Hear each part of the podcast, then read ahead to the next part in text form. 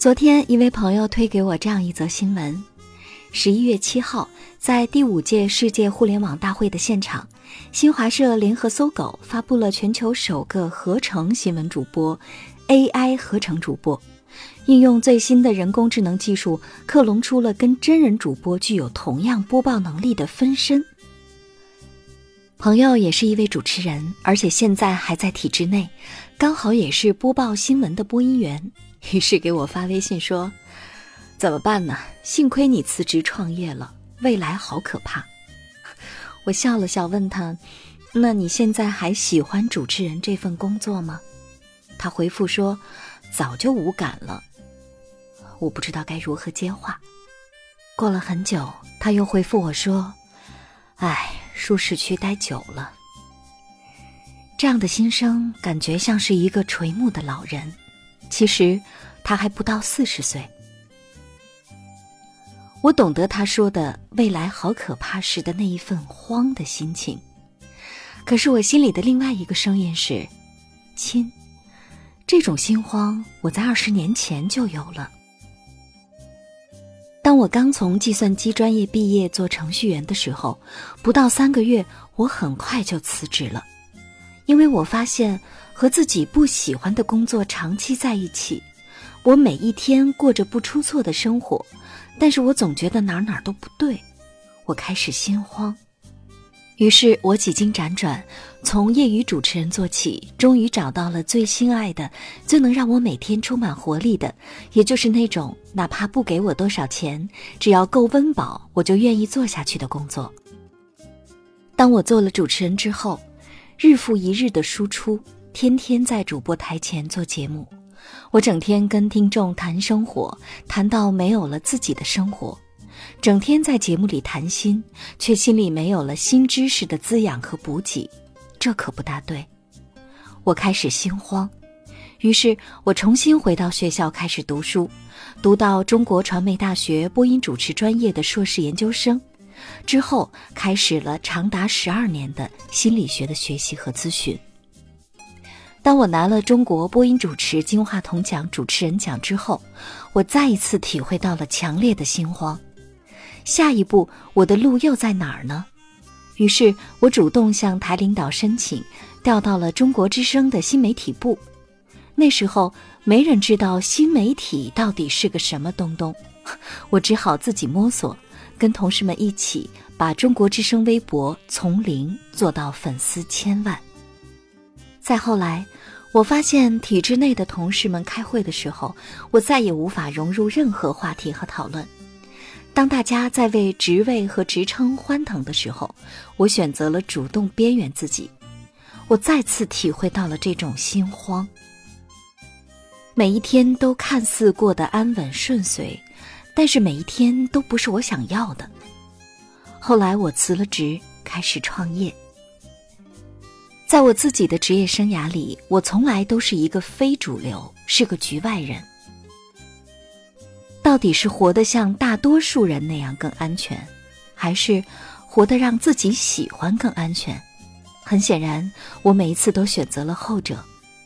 我深深懂得那种心慌的感觉，其实就是一种心突然跌落进命运不由得自己掌控的强烈的不安。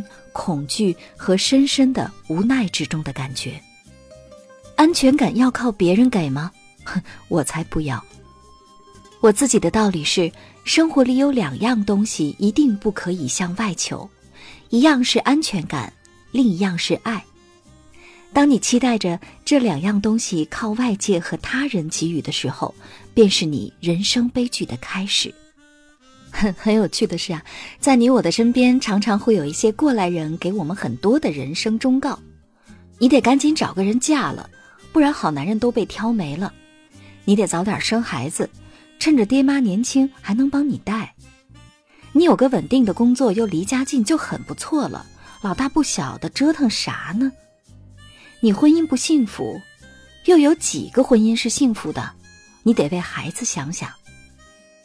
其实这些过来人，他们的中心思想只有一个：生活处处是坑，你要活得跟别人一样才安全。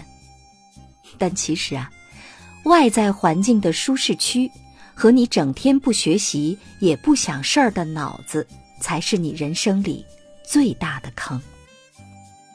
别去听信过来人，也别把自己搞得整天像个过来人，散发着既跟不上时代又不思进取的酸气。别这样。AI 确实已经来了，而且接下来会在很多的岗位上取代人类，不只是播音员而已。因此，在 AI 即将取代人类工作的年代里，把自己活成未来人才是最有智慧的修炼。未来人的几大心理特质，你看一看自己是否具备呢？第一，勇敢求变，会认为一切变化都是机会。社会心理学认为啊，人的内在情绪稳定是由安全感、确定感和可控感三个方面的要素构建的。那么，什么才是一个心理健康的人呢？人有了安全感、确定感和可控感，同时又能够承受适度的不确定和不可控，那么这个人的心理就是健康的。因此，一个人如果过分的追求安全感、确定感和可控感，对变化充满恐惧，那么就容易引发焦虑等一系列的心理问题，严重的则会导致神经症。生活中，唯有变化才是不变的，这个道理谁都明白。但是，只有那些真正能够做到的人，才是自己情绪和命运的主人。鸡蛋从外打破叫打击，从内打破叫生长。因此，应对变化最好的方式就是你自己先主动寻求成长和改变。第二，有于常新，会认为新的就是好的。生活每一天都是新的，其实你自己的身体每一天也是新的，但很遗憾的是，有太多的人活在每一天的心里，却把自己的思维认知和思想观念日复一日地停留在旧当中，对任何新生事物表现出来的都是怀疑、不信任、躲闪、担忧、批判。例如，那些生活中总是有着特别多看不惯的人。看不惯年轻人，其实他自己也并不老；看不惯新事物，看不惯新风潮，把自己摆在很清高的世风审判的位置，仿佛审视着一切的俗，对火热的生活完全无法投入，还自以为这种逃避叫超然，其实是担心自己跟不上心，于是只好自行躲避罢了。这其实是心理学上的存在焦虑。存在焦虑是由死亡焦虑衍生出来的一个概念，它是人们的一种自生情绪，是死亡焦虑的发展和演化。它是指个体觉察到自己的生存状态和生存价值面临威胁的时候产生的一种痛苦的情感体验。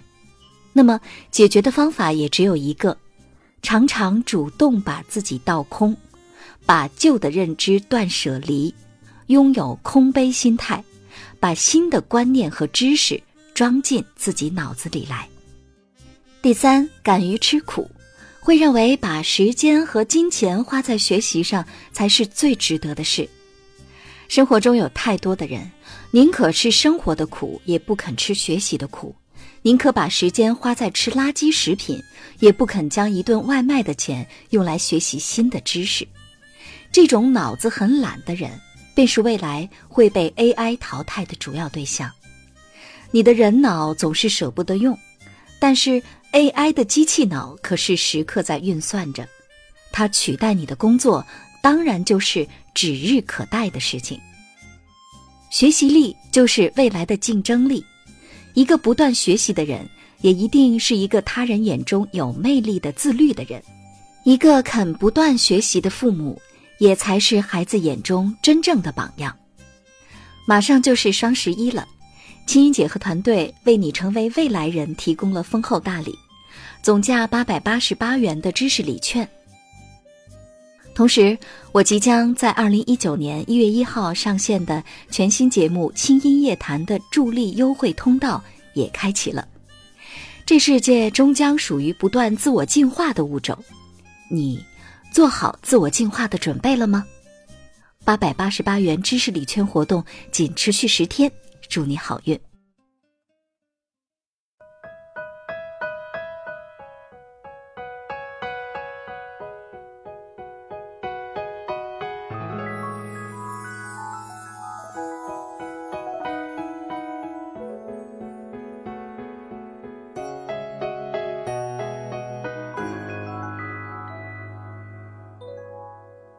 有时候我会不经意的想起你，还有你和我总提起的空虚。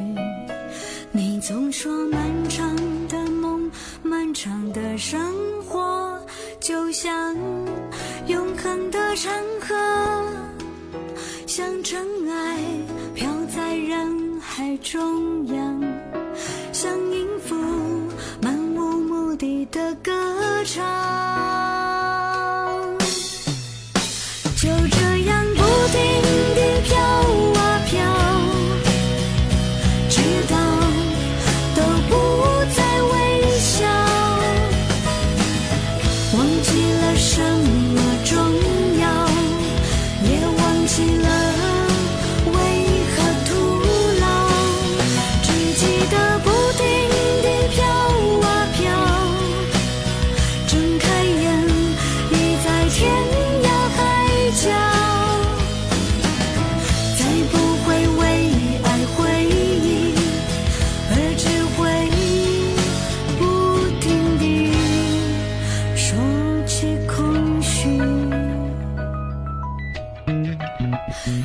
时候我会不经意的想起你，还有你那些轻声的叹息。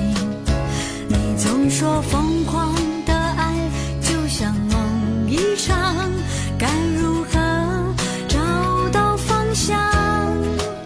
像尘埃